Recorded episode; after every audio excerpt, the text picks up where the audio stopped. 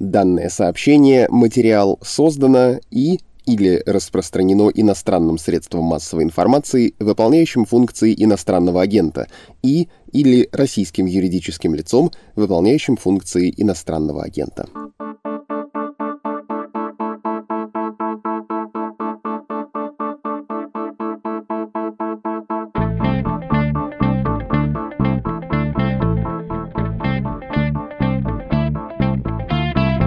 Вы слушаете подкаст «Что случилось?» о новостях, которые долго остаются важными у микрофона Владислав Горин. Много лет в России, не только в России, вообще-то по всему миру, проводится ежегодная акция «Тотальный диктант». Вы наверняка про нее слышали, вероятно, участвовали, может, даже ввели. Но все же объясню, как это все дело устроено. В разных точках мира диктаторы, то есть чтецы, одновременно диктуют всем добровольно пришедшим поучаствовать специально написанный современным русским писателем текст. Можно участвовать онлайн. Зачем это надо? Ни зачем. Это не соревнование, просто люди весело проводят время. Здорово проверить свою грамотность, тем более, если ты уже давно не посещал уроков русского языка, поскольку вообще давно закончил школу. В 2021 году, то есть этой весной, тотальный диктант проходил в 18 раз. В нем участвовало больше 675 тысяч человек. Изначально это была общественная, скромная, небольшая просветительская инициатива, низовая, родом из Новосибирска. И она стала настолько популярна, что власть последние несколько лет диктант вполне разумно поддерживала. Но вот что написала у себя в Фейсбуке 21 июня руководитель проекта Ольга Рябковец. Цитата. «Думала долго, писать или нет, но поняла, что если промолчу, мне будет стыдно перед собой. Итак, мы не получили грант фонда президентских грантов на тотальный диктант 2022 года. Ниже мысли мои и выводы по этому поводу. Было это для нас неожиданным? Не очень. После диктанта этого года мы были готовы ко всему. Обязан ли был фонд президентских грантов поддерживать нашу заявку? Конечно, нет нет. Это конкурс, экспертиза, никто не дает гарантии и преференций. Было ли это политическим решением? Я уверена, что да. За что потребовалось наказать диктант, объяснять, кажется, долго и не нужно. Спасибо, что дали провести диктант 2021 года. Очень не хотелось бы подвести тысячи организаторов и сотни тысяч участников. Конец цитаты. Я боюсь, что все-таки про политическое решение и про наказать диктант нужно будет уточнить. Обязательно сделаем это в разговоре с Ольгой Рябковец. Скоро встретим ее здесь.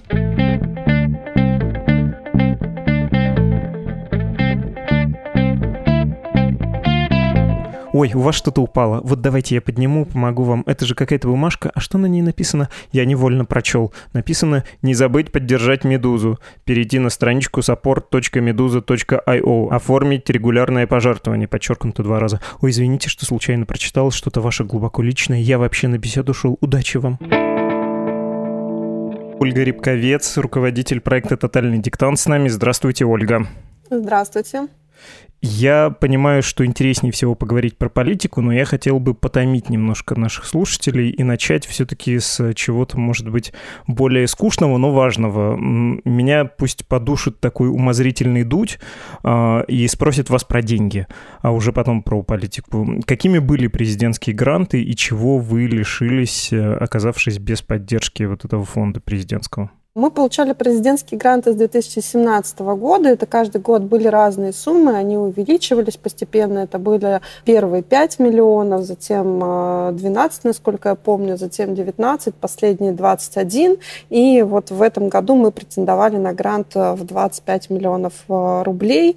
Соответственно, может быть, для гранта сумма кажется значительной, но, опять же, это далеко не единственный источник финансирования проекта, и мы старались всегда держать баланс, чтобы не более 50% в проекте было грантовых средств, но, опять же, в связи с пандемией и немножечко срывом партнерских некоторых договоренностей у нас этот баланс немного нарушен, поэтому в 2021 году скорее большая часть денег в проекте была грантовых, но, опять же, есть э, уровень финансирования региональный, когда городские координаторы на проведение диктантов у себя в городе привлекают местных спонсоров, и вузы, и муниципалитеты, опять же, помогают. Поэтому оценить, сколько на самом деле стоит проведение тотального диктанта, практически невозможно. И вы сказали про региональные вот эти вещи. Такое полуофициальное благоволение — это тоже была важная часть, когда вам было проще с библиотеками, университетами, какими-то бюджетными площадками договариваться, чтобы организовывать диктант.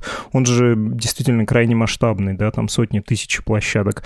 С этим, как вы полагаете, станет труднее? Это вас беспокоит тоже? Здесь в плане взаимоотношения с вузами и библиотеками это не вопрос проще или сложнее, это естественные самые логичные площадки для тотального диктанта. И как э, диктант э, появился, в принципе, как студенческое мероприятие в университете, так он, конечно же, на базе университетов успешно долгое время проводится, и библиотеки последние годы особо активное участие принимают в диктанте. Мы там и центры грамотности открываем, где еще и литература про русский язык доступна. Предположить, как дальше будут складываться взаимоотношения с вузами, с библиотеками, я не могу. Я очень надеюсь, что это не повлияет на организацию проведения тотального диктанта, тем более, что проект во многих городах России, во многих регионах проводится уже далеко не первый год. Есть города, где 10-12 лет проводится тотальный диктант. В целом акция существует, я напомню, с 2004 года, и с 2011 года мы вышли за пределы Новосибирска. Но, опять же, несмотря на это решение, у меня все-таки есть есть надежда на то, что это не значит попадание диктанта в опалу, в оппозицию и так далее. Уж с нашей стороны, по крайней мере, никаких таких действий точно не будет. И у нас нет намерения выходить как раз вот на политическую арену. Здесь вот скорее ситуация такая, что если ты не хочешь играть в политику, то политика играет в тебя. В целом мы, как в свое время говорил Владимир Вольфович, девочки, которые исходят из русского языка, и ничего другого их не интересует, поэтому мы, конечно же, про продвижение изучения русского языка, грамотности современной литературы, и надеемся, что ничто нам не помешает в этом.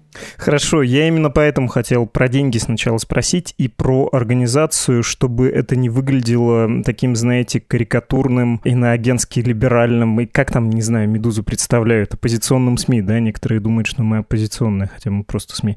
Чтобы это не выглядело вот таким черно-белым, да, что был хороший проект, а сейчас у него проблемы по политическим причинам, но политический мотив тут все-таки присутствует. Давайте его тоже так же как-то взвешенно и обстоятельно разберем. Вы написали у себя в Фейсбуке, что считаете, что все дело в политике, и, очевидно, имели в виду ситуацию с Глуховским. Не могли бы вы несколько развернуть и объяснить, в чем тут дело, в чем тут коллизия? Здесь я понимаю, что нам нужно в первую очередь будет поговорить о русском языке и о фразеологизме политическое решение. Я, конечно же, не то имела в виду, что это по политическим причинам сформулированное решение да, и возникшее решение.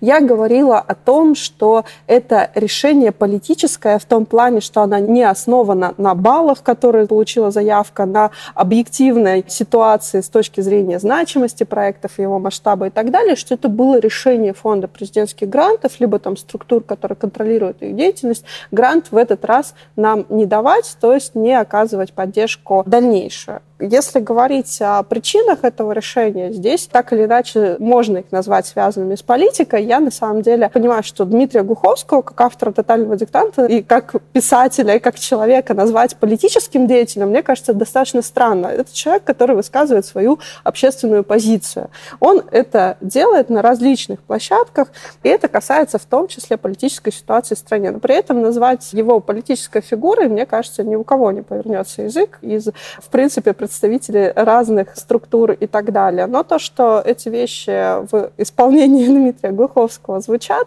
конечно же, стало поводом для осуждения выбора его в качестве автора тотального диктанта. При этом сам диктант был, остается, насколько это возможно, вне политики. Никакие слоганы, заявления, позиции с площадок тотального диктанта ни в тексте тотального диктанта, ни в других материалах, которые мы распространяем, не транслируются. Это наш принцип, это очень важный принцип принципы. Это то, о чем мы с Дмитрием Глуховским мы изначально договаривались. Если кто-то из слушателей или вы принимали участие в тотальном диктанте этого года в апреле и видели, что текст совершенно о другом, он об общечеловеческих ценностях, да, фильм, который сняли по тексту тотального диктанта, тоже получился, ну, собственно, в соответствии с текстом про очень э, жизненные, трогающие многих вещи. И, соответственно, ни одно из мероприятий тотального диктанта 2021 года не носила никакой политической окрашенности, хотя мы проводили там и встречи, к сожалению, в основном в дистанционном формате с Дмитрием Глуховским, и он вылетал в Якутск для того, чтобы диктовать там, поскольку Якутск был столицей тотального диктанта. В общем, мы своим принципам оказались верны, и я считаю, что можно разделять, и трансляция общественной позиции не является причиной для того, чтобы говорить о том, что тотальный диктант э, получил какую-то политическую окрашенность.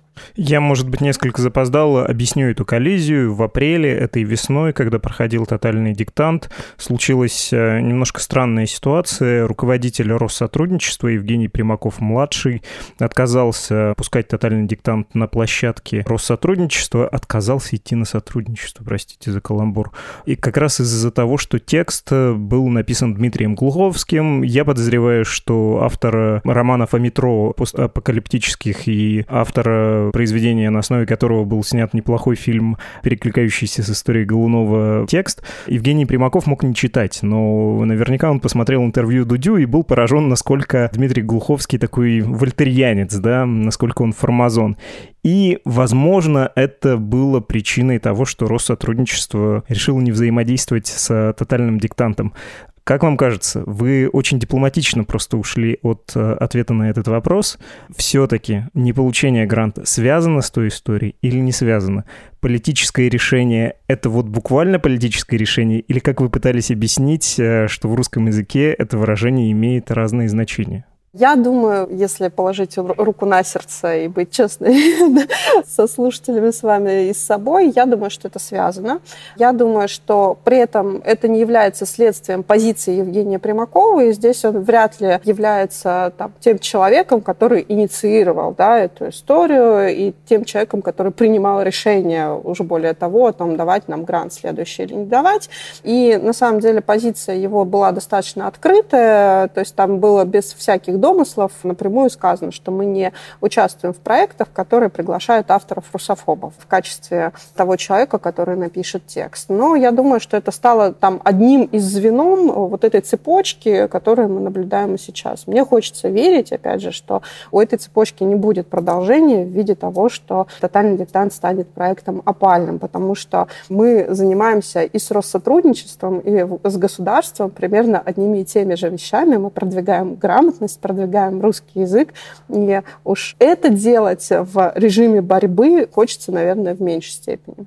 А есть у вас какие-то признаки, может, известные вам факты или какие-то разговоры, которые наталкивают вас на мысль, что да, гипотеза о вот таком политическом факторе, она обоснована? Или это ваше рассуждение, и вы в той же позиции, что и я, что и большинство наших слушателей, и просто, может быть, чуть более открытыми глазами смотрите и чуть более внимательно слушаете? Нет, здесь какого-то видения, теории и так далее у меня, наверное, глобальных нет. Мы действуем, исходя из той ситуации, в которой находимся. Сейчас моя позиция сформирована исключительно результатами конкурса Фонда президентских грантов этого года. И я, глядя на то, как проект э, прошлого года и как проект этого года были оценены экспертами, понимаю, что не могут по некоторым критериям, которые, ну вот даже, опять же, имея опыт получения грантов нескольких лет, мы понимаем, что есть критерии, критерии, которые из года в год будут примерно одинаково оценены, потому что это характеристика организации, как то открытость организации, опыт команды, которая стабильно не меняется год от года и так далее.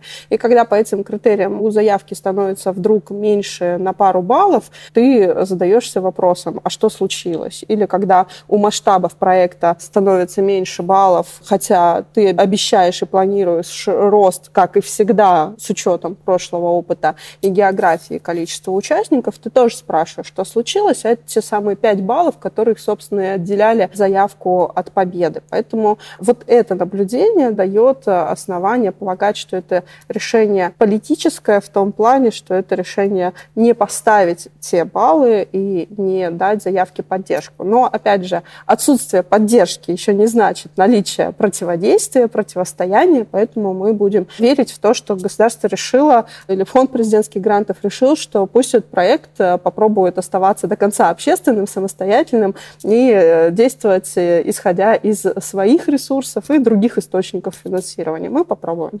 Это было бы неплохо, и вы еще упомянули, вы произнесли эту фразу «мы делаем с Россотрудничеством одно дело». Просто если бы я в Кремле чем-то таким занимался, распределял гранты, я бы за вас держался. Ну, это хороший объединяющий проект. Я вот гляжу на ваш сайт, там рассказывается рассказывается как раз про весенний, про последний тотальный диктант. И мне кажется, что я вижу всю Россию буквально, принимающую участие в этом. Сейчас попробую объяснить. А хедлайнеры ваши Дмитрий Глуховский, понятно, мы обсудили, Сергей Нарышкин, вообще директор службы внешней разведки, если кто-то забыл, бывший спикер Государственной Думы, но вот прям разведчик, силовик. Владимир Познер, Яна Чурикова, Валдис Пельш, Варвара Шмыкова, Дмитрий Маликов, Влад Лисовец, Анатолий Вассерман, Гузель Яхина, Галина Юзефович, Сергей Безруков, Диана Арбенина и голосовой помощник Яндекса Алиса в придачу, да, еще.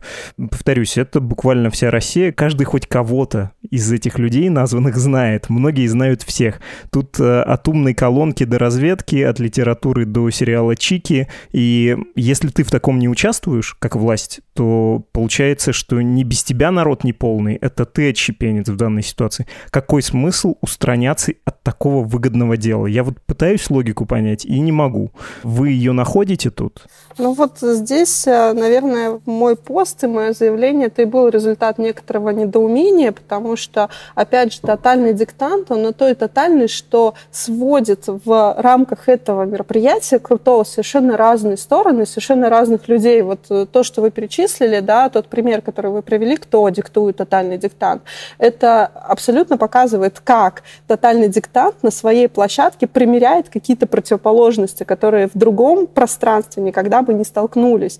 И действительно, мы никогда не стремились э, к тому, чтобы быть э, настолько дерзкими, да, мы никогда тем более не стремились к тому, чтобы делать какие-то политические заявления и высказывания. И действительно, мы хотели создать как можно больше шума вокруг русского языка для того, чтобы интересно, ярко классно говорить о том, что важно писать грамотно, о том, что есть хорошие словари и справочники, которыми нужно пользоваться. Мы создавали и создаем онлайн-курсы и пишем научно-популярные книжки о языке. Мы открываем вот сейчас в библиотеках центры грамотности, где можно тоже пройти и качественную литературу почитать. Поэтому, наверное, это общая ситуация некоторого недоумения, потому что мы своими действиями ничего того, чтобы шло в разрез с государственной политикой, особенно с государственной языковой политикой, не делали. Ну, я бы хотел просто акцент обозначить. Это не должно звучать и у вас, я слышу, что не звучит, но кто-то может подумать, как оправдание. Нет, мы не занимаемся политикой, мы обозначили какую-то безопасную зону. Нет, у вас в вашем случае это было бы неуместно, да, просто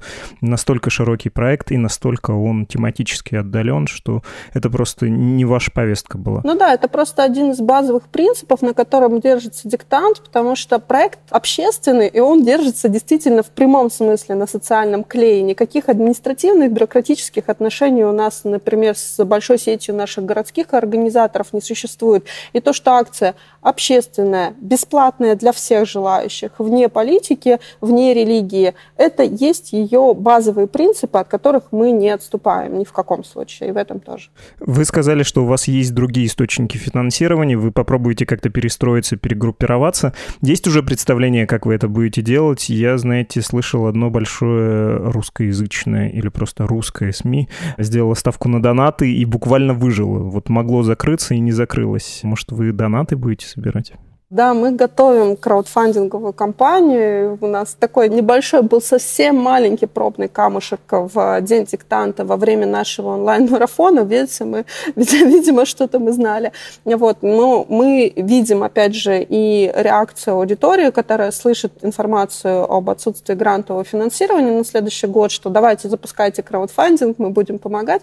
Поэтому мы, конечно, надеемся на краудфандинг. У диктанта всегда были коммерческие партнеры и спонсоры спонсоры. И здесь мы тоже в этом плане надеемся на то, что нам удастся установить какие-то отношения. Сейчас лето – это всегда период установления договоренности, вплоть до конца осени. Этот период у нас длится, поэтому сейчас договариваемся и смотрим. Многие партнеры поддерживают просто ресурсами. Это, например, серверы, да, это мощности, которые обеспечивают высокую нагрузку на сайт и так далее. Поэтому я понимаю, что нам придется от чего-то отказаться, что-то сократить, нам придется умерить свои проекты, да, и того объема просветительских проектов, мероприятий, которые с русским языком связаны, уже не будет, потому что диктант, я напомню, это не мероприятие, которое проходит один раз в год, это тот проект, это организация, которая в течение всего времени делает лектории, выпускает онлайн-курсы, аудиокурсы по русскому языку. То есть мы стараемся создавать такую инфраструктуру, которая помогает людям уровень грамотности своей повышать, ибо ее нет выстроенной.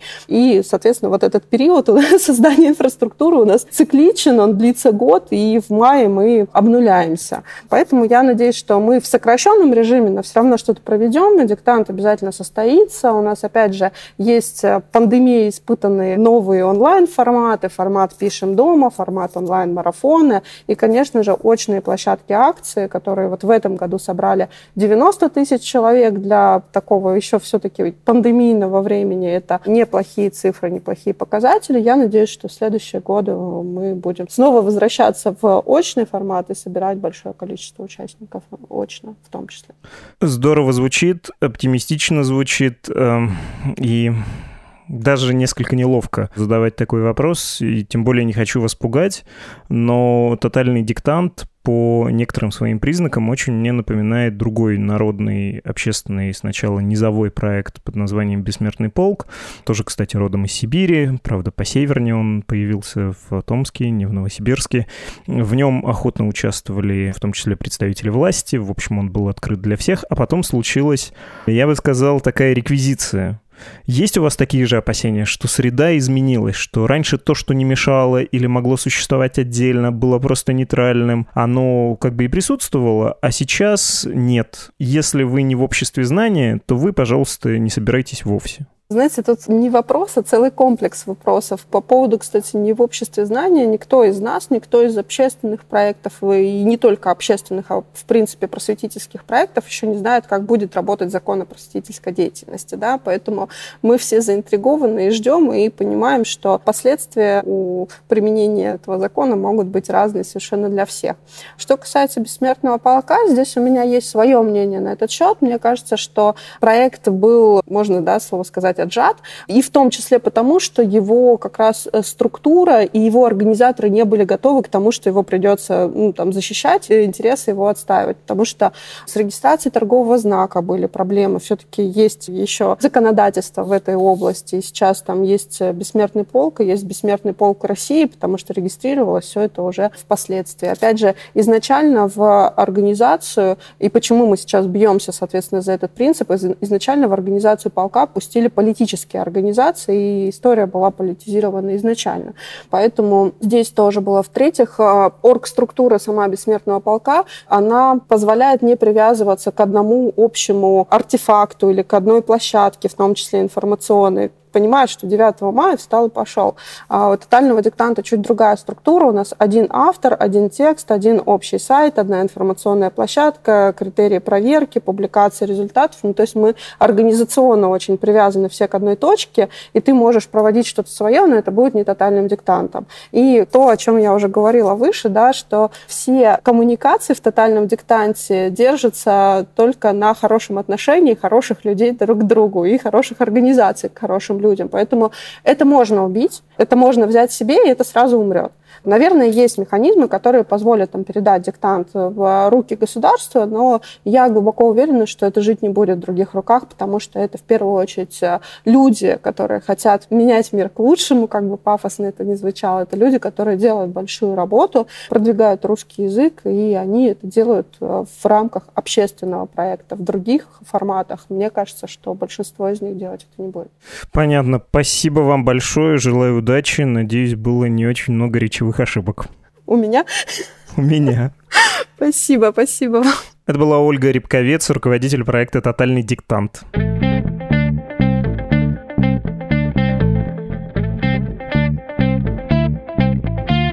Вы слушали подкаст «Что случилось?» о новостях, которые долго остаются важными. Жиши пишите как хотите, а support.meduza.io нужно написать с точками после каждого слова, иначе вы не зайдете на страничку, где непринужденно и легко сможете оформить регулярное пожертвование для Медузы. Ваши исключительно грамотные сообщения мы принимаем на адрес электронной почты подкаст собакамедуза.io и через Телеграм с позывным «Медуза loves you». До скорого! thank you